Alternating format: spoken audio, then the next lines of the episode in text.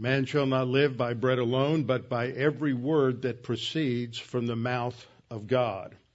Desire the unadulterated milk of the word like a newborn baby, that you may grow thereby.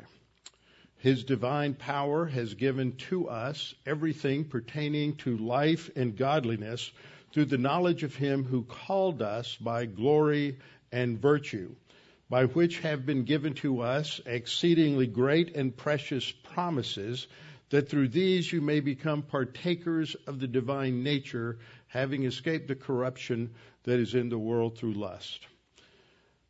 Jesus prayed, Father, sanctify them in truth.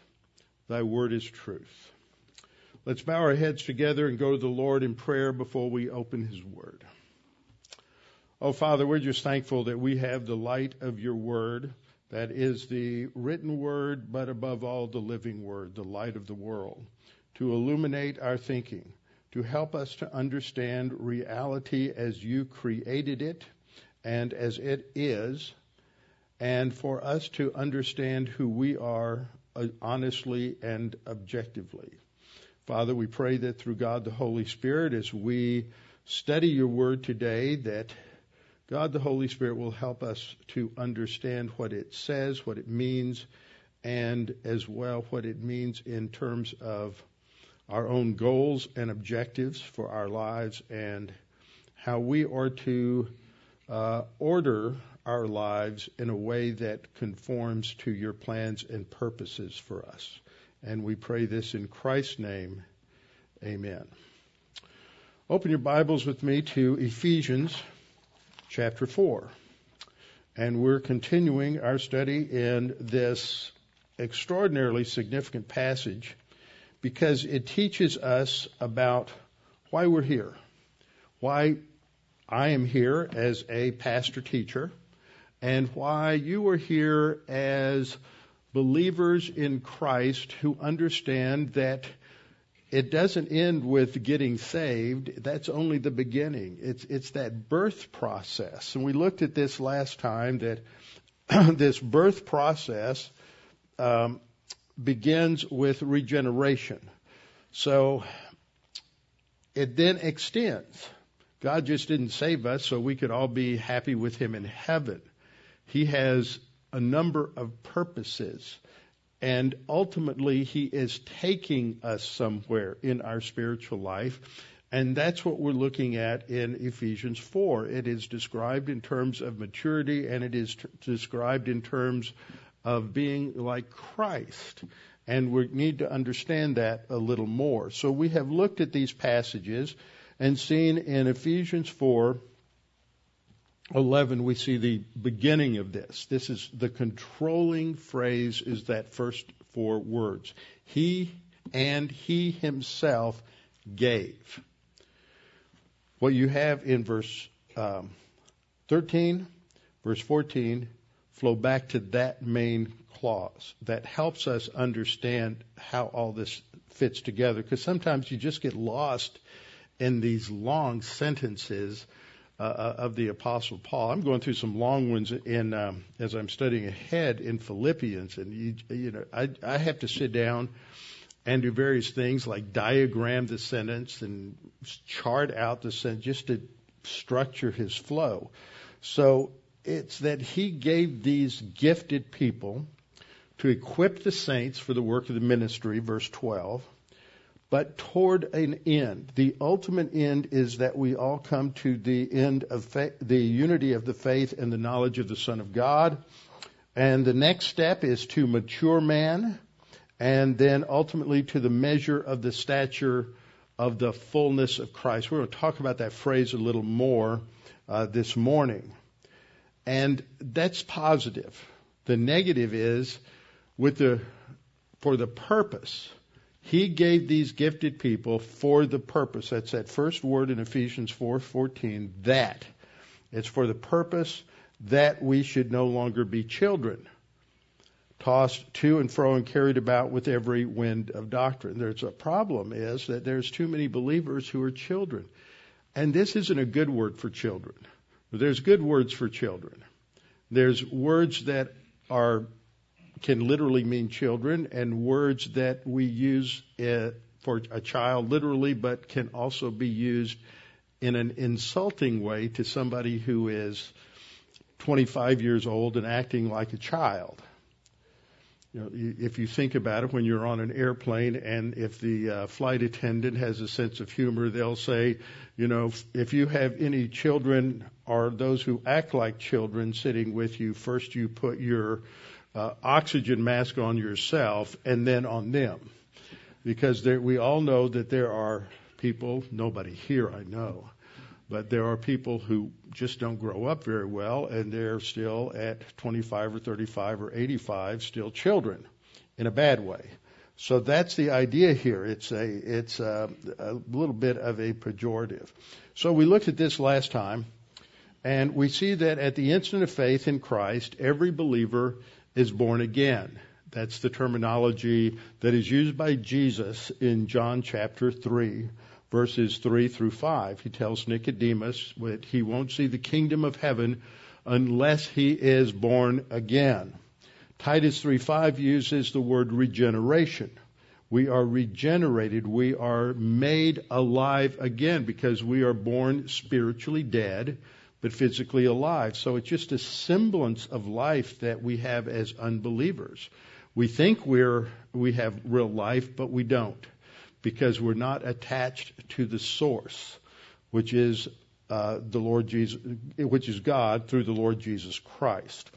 Second, at that point, a number of things happen at the instant of salvation, and at that point, we are immediately, instantly made a new creature in Christ.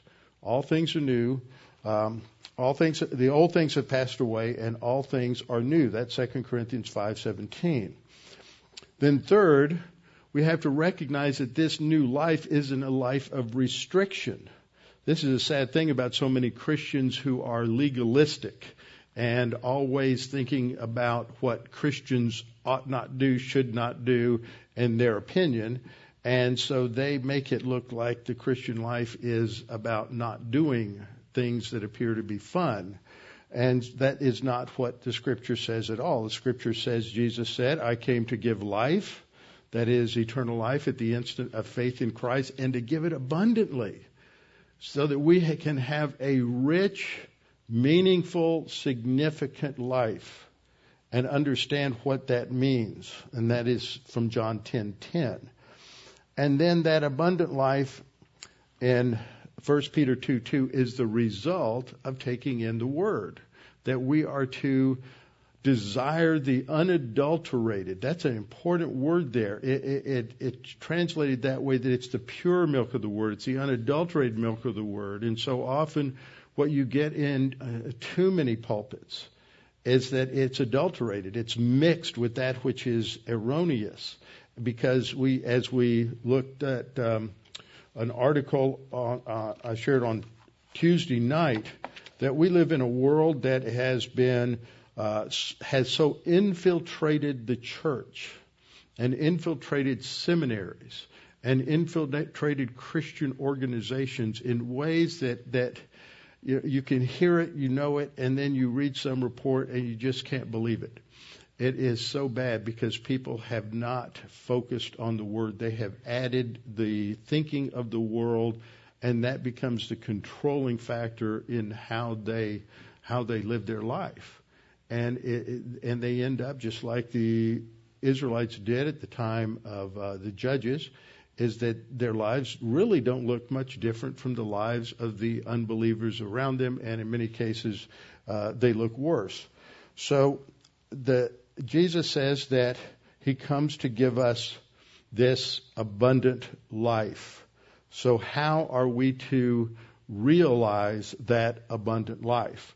And I think part of it is to understand what God's goal is for us. So we're going to take some time to understand this verse and the significance of this verse, which I began with and ended with last time. But because it is a verse that in the English uses a couple of words that are theological hotspots and they're confusing and people don't understand them, and don't apply them well, and they have given rise to some uh, form, theological uh, theological systems that are uh, not really reflective of what these words mean. We covered a lot of this early on in the 17th lesson of Ephesians, but I haven't, t- and that was three years ago.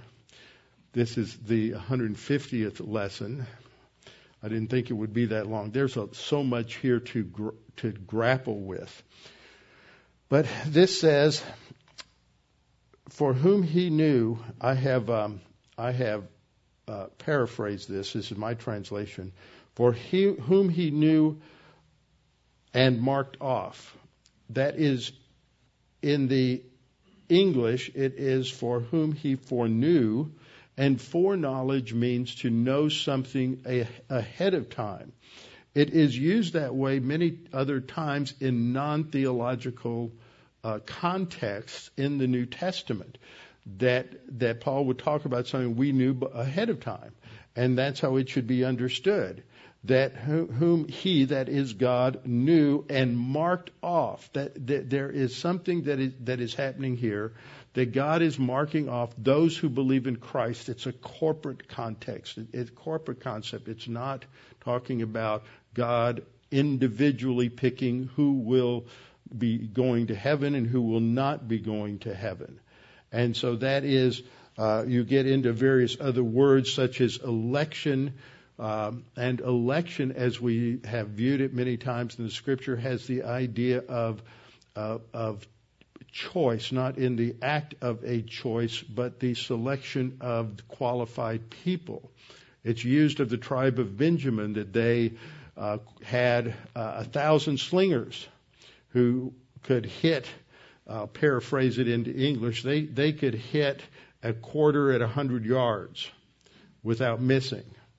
They were qualified. You know, they just didn't get to be a slinger and join that elite group because they looked good or that they could hit the target one out of ten times. They had to be qualified, and then they were called choice slingers because they were they were they were excellent. They excelled, and that word is described and translated as choice in many contexts. But then all of a sudden, when it comes to a theological context, it becomes elect, and you drive into it this deterministic view of election that really derives from Augustine in the uh, 5th century AD, and he sort of brought that with his other religious baggage before he was saved. But you really don't see that described in those those deterministic ways prior to him.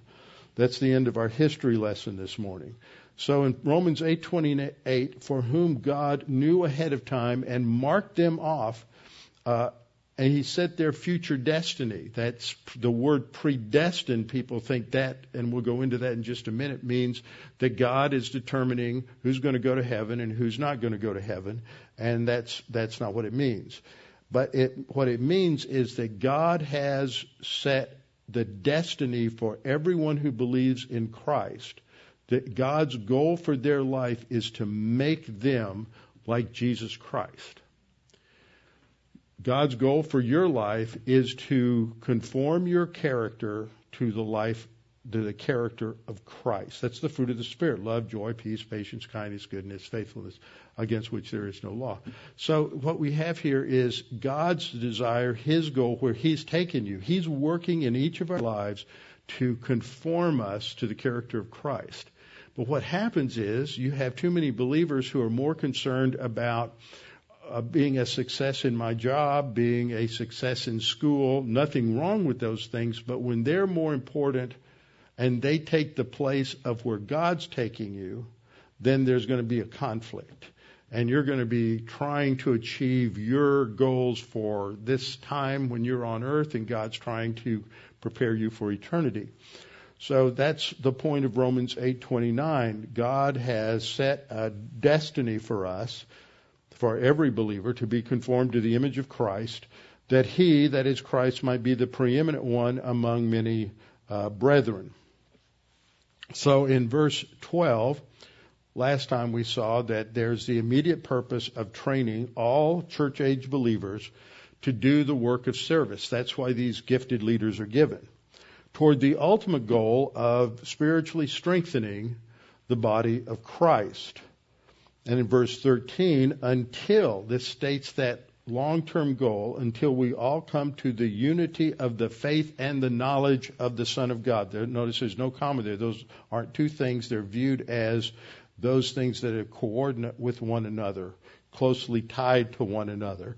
So it tells us that the unity of the faith having to do with, with what we believe, not the act of believing, has to do with who Christ is, understanding who Jesus is, his person and his work. That's the focal point of the, this unity, growing to understand that uh, to a perfect man, a mature man. It's not perfect in the sense that we often use it today, a flawless um, person, but a mature man to the measure, and then the ultimate goal is to the measure, or that is the, the standard of the stature of the fullness of Christ. We'll look at that phrase again in a minute.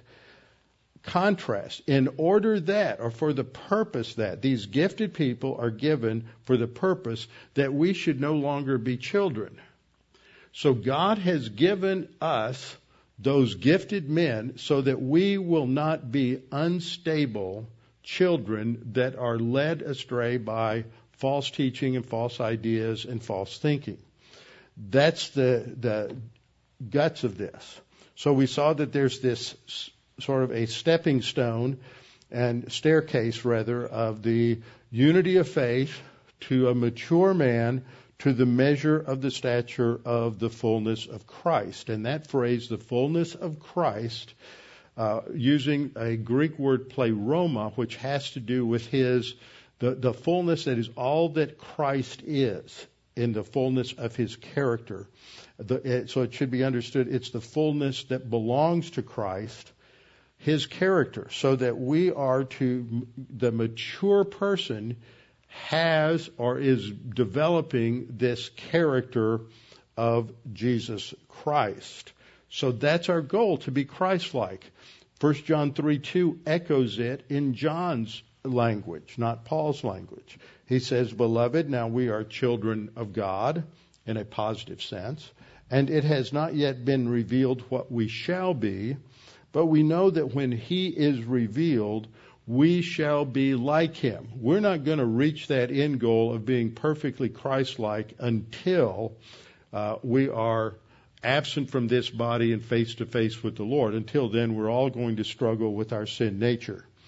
Uh, we know that when he is revealed, we shall be like him, because at the rapture we'll be transformed. We'll have our our resurrection body. It will be sinless. We'll be glorified, and we'll no longer have problems with with sin. So that's when we finally finally achieve the goal. We will be like him, for we shall see him as he is. And at the end of this section, Paul will say, "But speaking the truth in love." May grow up in all things into Him who is the head. That is expressing the ultimate goal, growing up into Christ who is the head. This raises the question that we should ask is God's goal for my life the same as my goal for my life? Or am I just too consumed with trying, if you're younger, trying to get established in a marriage, in a house, in a family, finish my education, or if you're older, just enjoying retirement or whatever it may be. But what the scripture is saying is that the same as God's goal. Not that th- there's anything wrong with those things. It's a matter of priority. What is your ultimate goal? So we go back now. I want to talk a little bit about understanding Romans 8:29. And this is so important because you, you really have to dig into this. A little bit more history. Due to the influence of Augustine, who was the bishop of Hippo in what had been Carthage in North Africa, he um, he came out of back of a background of a mixed bag of various philosophies and uh, various religions such as uh, Neoplatonism and uh, Manichaeism, which were very deterministic. By that I mean you know, the God or gods or fate determine everything. there's no such thing as as genuine uh, free choice, freedom of the will. And so, what it's often happened is that the word that is translated um, mar- uh, predestined is a word that is taken to be uh, in this deterministic sense. So these are the. This is the word group. It's the third one down is ho, the verb horizo, and you can see that the first two are similar to it in that they have um, the, uh, actually, these, these, are the same word. Uh, they have a prefix pra, which means before. Okay, so according to uh, the little instant detail window you get if you're using uh, Accordance Bible software, it opens this little window, gives you the breakdown of the word and, and everything, and it just simply says it means to decide beforehand, to decide ahead of time. Uh, and that's the same kind of an idea that you have in um, a more extensive evangelical lexicon. The New International Dictionary of New Testament Theology says to decide upon something ahead of time or to predestine. And if you understand the word predestine in its real meaning, you can get a close idea from it that God sets our destiny ahead of time. Our destiny is to be conformed to Christ. There's not, I don't have a problem with that. But that's not how it's understood usually, and I'll show you some examples. And then it, it comes from the root horizo, which means to determine or appoint, as you'll find it in Hebrews 4 7, or aphorizo, which means to set apart or appoint. Appointing someone to a position is different from predestination in the sense that it is used often in theology. So let's see how it's defined by various sources. In the Eerdmans Bible Dictionary, the word predestination says the Greek is proorizo. By the way, the word proorizo is an extremely rare word. I think it's only used five times in the New Testament, and it's not even attested before the fourth century BC in Greek, and there's only one classical Greek usage. Okay, so you have very narrow field of usage, and word meaning is determined by usage. You just don't have a lot of data uh, to build on when a word is only used one, two, three, four, five, six times, something like that. But in Eerdmans Bible Dictionary, the divine, it is the divine determination of human beings to eternal salvation or eternal damnation. Now, let me ask you a question. I want you to think about it this way. When we talk about salvation, we frequently, I frequently put up a chart and we talk about the three stages of salvation. Stage one is justification. Happens the instant we trust in Christ as Savior, and we move from spiritual death to spiritual life. So phase one is justification. And it determines whether our ultimate, what we ultimately end up in heaven or the lake of fire. That's phase one. Now, in this definition, are they defining predestination as something that relates to phase one or something that relates to phase two, which is the spiritual life? Spiritual life has to do with how you grow as a believer and some of us grow well, some do not grow well. Uh, we will receive rewards for those who have been obedient, and there'll be a loss for those who are disobedient, but not a loss of salvation. So, in this definition, the divine determination of human beings to eternal salvation or eternal damnation, is that phase one or phase two? If you say phase two, you're wrong. That's phase one. Very clear. Now we'll look at a different, this is the Oxford Dictionary of the Christian Church. It says that the English word predestination is from the Latin word predestinare, and uh, which translates the Greek prohorizein for ordain. They define it as the divine decree according to which certain persons are infallibly guided to eternal salvation is that are they taking that as phase one or phase two? Phase one. It's going to end up in phase three, but it's it's primarily focused on on phase one. Uh, predestination and um, Uh, another dictionary says divine and unalterable determination of the salvation or damnation of human beings even before they are created. Phase one or phase two. That's phase one.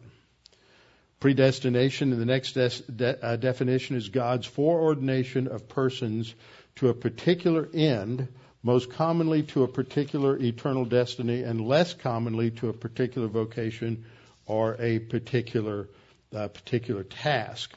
And that seems to uh, kind of move things around a little bit. This was in Nelson's New Christian Dictionary, and he um, uh, it he doesn't seem to be as strong on phase one, and he tends to focus on the ultimate goal, but he doesn't define it well.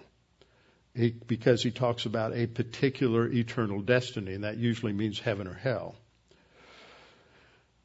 In the New International Dictionary of New Testament Theology, we read the comment that this compound word prohorizo is only used from the 4th century BC onwards. And the only thing that they cite from classical Greek period is a statement by Demosthenes in the 4th, uh, I think it's in the 4th century BC. The word isn't used at all to translate any words in the Old Testament, so it doesn't have any corollary to anything going on in the Old Testament. So what does Demosthenes say? This is very interesting. Demosthenes writes, he's involved in a lawsuit. And the lawsuit has to do with somebody who tried to move the boundary stones on him so that he could take over part of his property. So he says, to prove that these statements of mine are true, that he even now declares that the land is mortgaged for a talent, but that he, there's our word horizo, he laid claim to 2,000 drachma more on the house and took the pillars down after the suit was decided. I shall bring forward witnesses who know the facts. So it has this idea of laying claim to a piece of land. He goes on to say that he, that is the mortgagee, had the house marked with stones. In other words, setting, he moved the boundary stones and he set the new boundaries. So that's the idea in the way this is used, the only time it's used that we that we have from classical Greek, it has to do with uh, setting the boundaries of something. Okay, so the root meaning of horizo has this idea of setting a limit or fixing or setting certain boundaries. So in this sense, God is marking out our boundaries for where He's taking us as the image of Christ. When we're pursuing anything else, we're out of bounds. We, he is directing us toward this goal of being like Christ. And so God has determined ahead of time the path that He's going to take us down, and the end goal is to be like Christ. It's not to determine whether we're going to go to heaven or hell. That's phase one. This is God's working in our life in phase two that he, as Paul says in Philippians 1, he who began a good work in you will continue it until the end. He will, he is not going to stop working on us until he either takes us home or, uh, or we get there. We won't fully get there in this life. So that's the direction here. God is taking us in that direction. Now, to show how this works, this is a um, a translation of Romans 8:29 by Arthur Way, who was a classics scholar, so he knew Greek extremely well. And he translates Romans 8:29 this way. He says, "Long ere this, that is long before this, he knew our hearts." Long ere this, he claimed us. See, as a man claims property by staking out the boundaries. Uh, as a, he claimed us as a man claims property by setting his landmarks thereon, as though whom he should mold into the very likeness uh, of his son. So he's saying that what he's done is he take those who are uh, are saved, uh, he is going to mold them into the likeness of his son. So this word horizo has it's connected with this word horos, which means a boundary or horizon or region, and it originally meant to set bounds, and hence it comes to mean to establish or determine the boundaries or limitations of something. And in fact, it's translated that way in some passages in the um, in the New Testament. For example, in Acts 17, uh, 26, he has made, that is, God has made from one blood every nation of men. Now, just as a side point there, that means every human being ha- comes from the original source of Adam and Eve. There are no real races. We're all the human race, and we have all been made from one blood. There's no uh, basis for racism at all. He has made from one blood every nation of men to dwell on all the face of the earth, and has determined or has established their pre appointed times and the boundaries of their dwellings. See, that's the New Testament foundation for biblical nationalism. God determined that there would be nations, and that goes back to the Tower of Babel when God scattered the languages.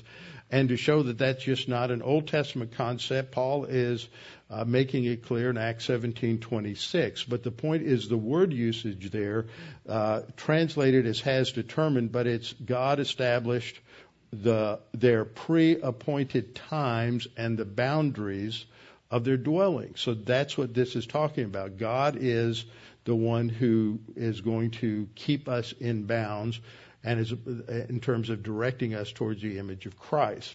And Acts 10:42 we have the word again, and he commanded us to preach to the people and to testify that it is he who was ordained. And the uh, uh, Holman Christian Study Bible uh, translates that as appointed that he who, and that's what I'm arguing for. This word has that idea of appointed. Uh, he was he who was ordained by God to be judge of the living and the dead. That's referring to Christ. And then Acts 17:31 again we see that it has this sense of appointed uh, because he is appointed it's a different Greek word there it has the idea of fixed a day on which he will judge the world in righteousness by the man whom he has ordained, and the NET and Holman Christian Study Bible both translate that as appointed. The reason I put that in there is to show you that I'm just not making this up out of whole cloth. I'm not trying to take a preconceived theological system and force it into the translation of the text. I'm working within the the information that is given in, in all the major dictionaries, lexicons, and translations. So it conforms to what is there, even though it is not always well done in some other translations. So that takes us back to Romans 8:29, uh, when we read it. For whom he foreknew, this is in the American Standard Version, for whom he foreknew, that is, knew ahead of time, he also appointed beforehand to be conformed to the image of his son. God said, those who are, who are in Christ, those who trust in Christ as Savior, they are the ones that are destined in my plan to conform to, to I will conform them to the image of Christ. In the basic Bible in English, it translates this Verse 29, because of those whom he had knowledge before they came into existence were marked out by him. See, they set a boundary, like setting the boundary stones going back to Demosthenes. Uh, they were marked out by him to be made like his son. Uh, verse 30, and those who were marked out by him were named. So I have translated it this way. We know that he brings together for good all things for those who love God and are called according to his purpose. For God knew his own before creation and also appointed beforehand that they should be spiritually shaped, conformed, spiritually shaped into the character of his son, that he might be the firstborn of a large family of brothers. And it is these that he appointed beforehand, whom he also called. I think that helps break this down and that this traditional theological de- uh, deterministic language is going too far in the way it is translating uh, the Greek text. So the question is, what has God set as the goal for our spiritual growth?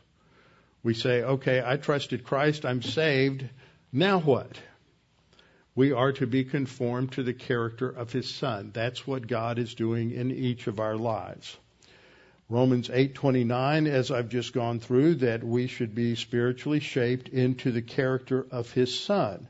We, and then we come to Ephesians 4:14. The top translation is New King James, the bottom is the Holman Christian Study Bible. The New King James captures the sense of that the first word in the Greek which by stating it as a as a purpose clause that we should no longer be children. Ephesians, uh, the uh, I mean the Holman Christian Study Bible translates it. Then they they want to take it as a result, but it's really more purpose. But it gets ambiguous because there's some things that this is the purpose, but it also is saying this is the result. So purpose and result at some point come kind of close together where it gets a little subjective as to whether you take uh, one or the other. The Greek preposition here indicates uh, the purpose. The purpose goes back to that opening phrase, He Himself gave. He gave those gifted people for the purpose that we should no longer be children tossed to and fro and carried by every wind of doctrine. So the reason God gives pastor, teachers, and evangelists to church to equip the saints, part of it is that they not be immature babies, even though they may have been Christians for a while. And the word that we find that is translated children is the word nepios. The trouble with some words is that they have a literal meaning, which can be good, but they're also used in a negative way, as sort of an insult, something quite pejorative. For example, you may use this word nepios in its literal meaning of someone who's young, an infant up to puberty. It can describe that in a very literal sense. This is a young person. But all of us, when we were growing up, would be out doing something with some of our peers when we were early adolescents or adolescents. And there'd be somebody who'd start whining about whatever was going on. And somebody would turn around and say, Oh, you're just acting like a baby. Well, see, baby has a, has a positive, objective, literal connotation of someone who is just an infant. But you can call somebody who's 13 years old and say you're you're you're a baby, and it's not a good thing. And there are several passages in Scripture where this word is used to bring out that negative idea that it's somebody who ought to be mature and acting their age, and they're not. They're acting like a self-absorbed uh, infant. And we see this in a couple of places, like in Proverbs uh, 132 uh, where the Septuagint uses the word here for simple, for the turning away of the simple. Now, the simple-minded in uh, in Proverbs is not not it's just somebody who's naive. It's it's it's not a good thing to be simple-minded. It's in contrast to those who are wise, who are applying the word to their life. For the turning away of the simple will will will slay them. And notice it's in um, it's in parallelism with fools in the second line and the complacency of fools. So here it definitely has a negative negative connotation. Romans 2:20 as an instructor of the foolish, a teacher of babes. Notice it, there's an appositional phrase there. The instructor of the foolish, instructor is parallel to teacher, foolish is parallel to babes. So it's used there as as those who are foolish and immature when they ought not be. And then the one that I think is of most uh, significance theologically is 1 Corinthians 3:1. And the problem is how so many people take it literally and think that the contrast in 1 Corinthians 2:9 down to 3:3 is talking about um, immature or brand new babies in Christ, as opposed to the fact that what Paul is really doing is he is just reaming out the Corinthians. They've been believers for three years, and he's saying by now you should be mature. But I have to talk to you like you're men of flesh. That's being, you're sinful men, you're carnal. And he calls them nepios, you're babies. Grow up. Quit acting like you're two years old and, and grow up. You've got great Bible teaching. You've been taught the Word and you're still arrogant. You're divisive. You're living no differently from all the uh, unbelieving pagans around you. And you need to um, grow up. And he says, Brethren, I could not speak to you as to spiritual, that is, those who are walking by the Spirit, but as to fleshly, that is, babes in Christ, these whiny, self absorbed, out of fellowship Christians. But you see how easy it is in the English to see this as well. The spiritual would be mature in contrast to babes, which is immature. And that leads you to a distorted view in terms of your understanding of the spiritual life process, and indeed the fact that, that being spiritual is one who is is uh, not only regenerate, but one who is walking, uh, walking by the Spirit. Uh, Ephesians 4.13 go, 4.14 goes on to say that children are characterized by two things. They're tossed to and fro, and second, they're carried about with every wind of doctrine. So this first word is a very dramatic word. It's a, a word that is used to describe a, a ship that is out on a storm tossed sea, that the waves threaten to turn it over, capsize the vessel, that they are, they've lost control, uh, maybe they've lost their rudder, they don't have any direction, they are tossed to and fro, and that second word indicates that they, they've become somewhat aimless. They're carried about uh, with every wind of teaching. The idea is that they um, uh, the wind comes from all kinds of directions and they just go whichever way the wind blows and they don't have a rudder to take them in one direction. They're no longer stable and uh, they have been taken off course.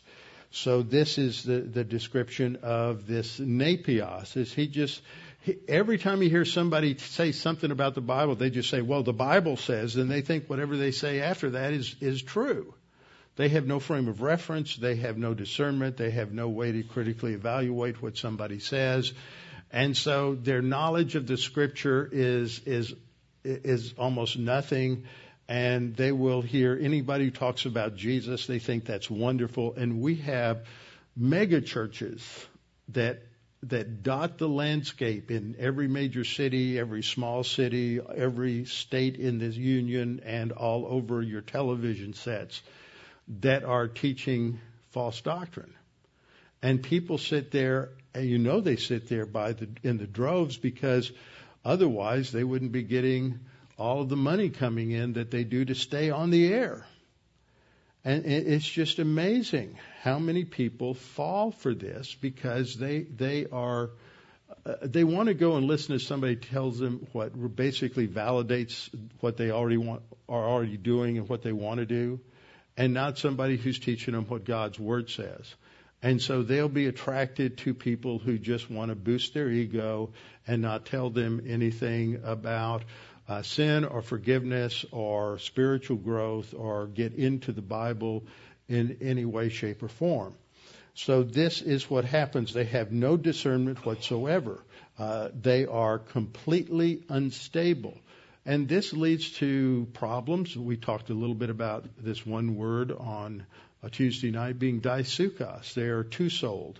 They're literally, they are uh, so filled with the thinking of the world and so conformed to the thinking of the world that it leads to instability in their lives. But if you think, if your thinking is conformed to the world, then it's real comfortable because you're not grading against uh, the culture. And you can go along and get along, and there's a lot of believers who are that way. Um, I don't know too many that I would even think came that way in this congregation, but that's you look at the broad perspectives. That's what this report that I, I read from the other night. Uh, this from uh, Arizona Christian University, uh, dealing with this worldview inventory on uh, wolves in shepherds' clothing. Even pastors, I can't tell you how many pastors. Sometimes I just get nauseated when I get alumni reports from Dallas Seminary and I read what some of my classmates are doing and have done. I rarely see anybody outside, oh, maybe four, five, six at places like Pre-Trib or the Dispensational uh, Hermeneutics Study Group or Chafer Conference. And I talk with my, our, our own class, class, my own classmates, and, and they can't believe it either. I remember when I was uh, researching uh, Wimber and the Signs and Wonders movement, and I went to this spiritual warfare conference for research purposes and ran into half a dozen guys I'd gone to seminary, and they were just so excited and just lapping it all up like it was the greatest thing in the world. And I was just appalled. I mean, a couple of them had been I'd been fairly close friends with, and they were just so far removed from what they had believed 10 years earlier that it was shocking. But that's where we are as a culture. People are influenced by the culture, and uh, they would rather conform to the culture than be conformed to Christ. So this is the problem. They are nepios. They are uh, unstable because they don't know the Word. It is through the Word that we are sanctified. It is through the Word that we are matured. It's through the Word that we come to understand truth and understand uh, reality as it is. It's further described here as trickery, cheating, or deception by the deception of men. And the great deceiver is Satan, and Satan is the father of all lies. And so when you listen to the false teaching that comes out of pulpits, then this is just uh, it's it's satanic deception. They are self-deceived. Satan further deceives them, and this deception goes out over over the airwaves and from the pulpits. And this is one reason why uh, historically seminaries never last more than about 70 or 80 years. It's because, and you, I can see it in the seminaries I'm familiar with, is that over that period of time, uh, through satanic attack, uh, they stay conformed to the world and the thinking of, of the world. So the trickery of men in the cunning uh, craftiness, this the word panurgia, which has the idea of that which is uh, deceptive, that which is uh, a defraud, and then it's modified by uh, method, methodia, methodia, which is the word we get our word method from, and has to do with strategies. And so they are deceived by men, are cheated by men in the uh, cunning craftiness of this deceitful, these deceitful strategies. And that's the difference. In verse uh, 13, we have the picture of the believer who is growing, uh, the believer who is advancing and being conformed to the uh, fullness of Christ, in contrast in verse 14 to the believer that stays immature and is deceived by Satan. And then next time we'll get to the last two verses, and just as a foreshadowing, verse 15 begins with love, and verse 16 ends with love. In contrast, but speaking the truth in love, and then it talks more about how the body of Christ grows together. With our heads bowed and our eyes closed, Father, we thank you for this opportunity to study in your word today, and we pray that each of us would uh, be honest with ourselves about where we are. Are we seeking your goals, your objectives for our life? Is our desire to be conformed to the character of Christ? Or is our desire to live our lives uh, in in ways that uh, give us comfort and uh, our our idea of security? Or are we focused upon glorifying you in every aspect of our lives and of our thinking? Father, we pray that we might um, that if there's anyone here that is either physically present or listening as a recording or listening live streaming that's never trusted Christ as Savior, The first thing, the most important thing, the most important decision in life has to do with our eternal destiny. Not only does it shape our eternal destiny to be in heaven rather than the lake of fire, but it transforms us now so that we can actually uh, begin to experience that abundant life, to realize that fullness of living from the fullness of Christ that is ours as we study your word and as you work in our life to conform us to his character. And Father, we pray that you would uh, open people's eyes to the truth. Give us the courage and the objectivity to look at our own lives, our own thoughts, our own plans to determine uh, which way we wish to go. To pursue your glory, to pursue the same objectives that you have for us, or to struggle against your will and to seek that which is simply a mirage but has so captivated us. We pray that we might have that courage and honesty to look at reality as you've described it. And we pray these things in Christ's name. Amen.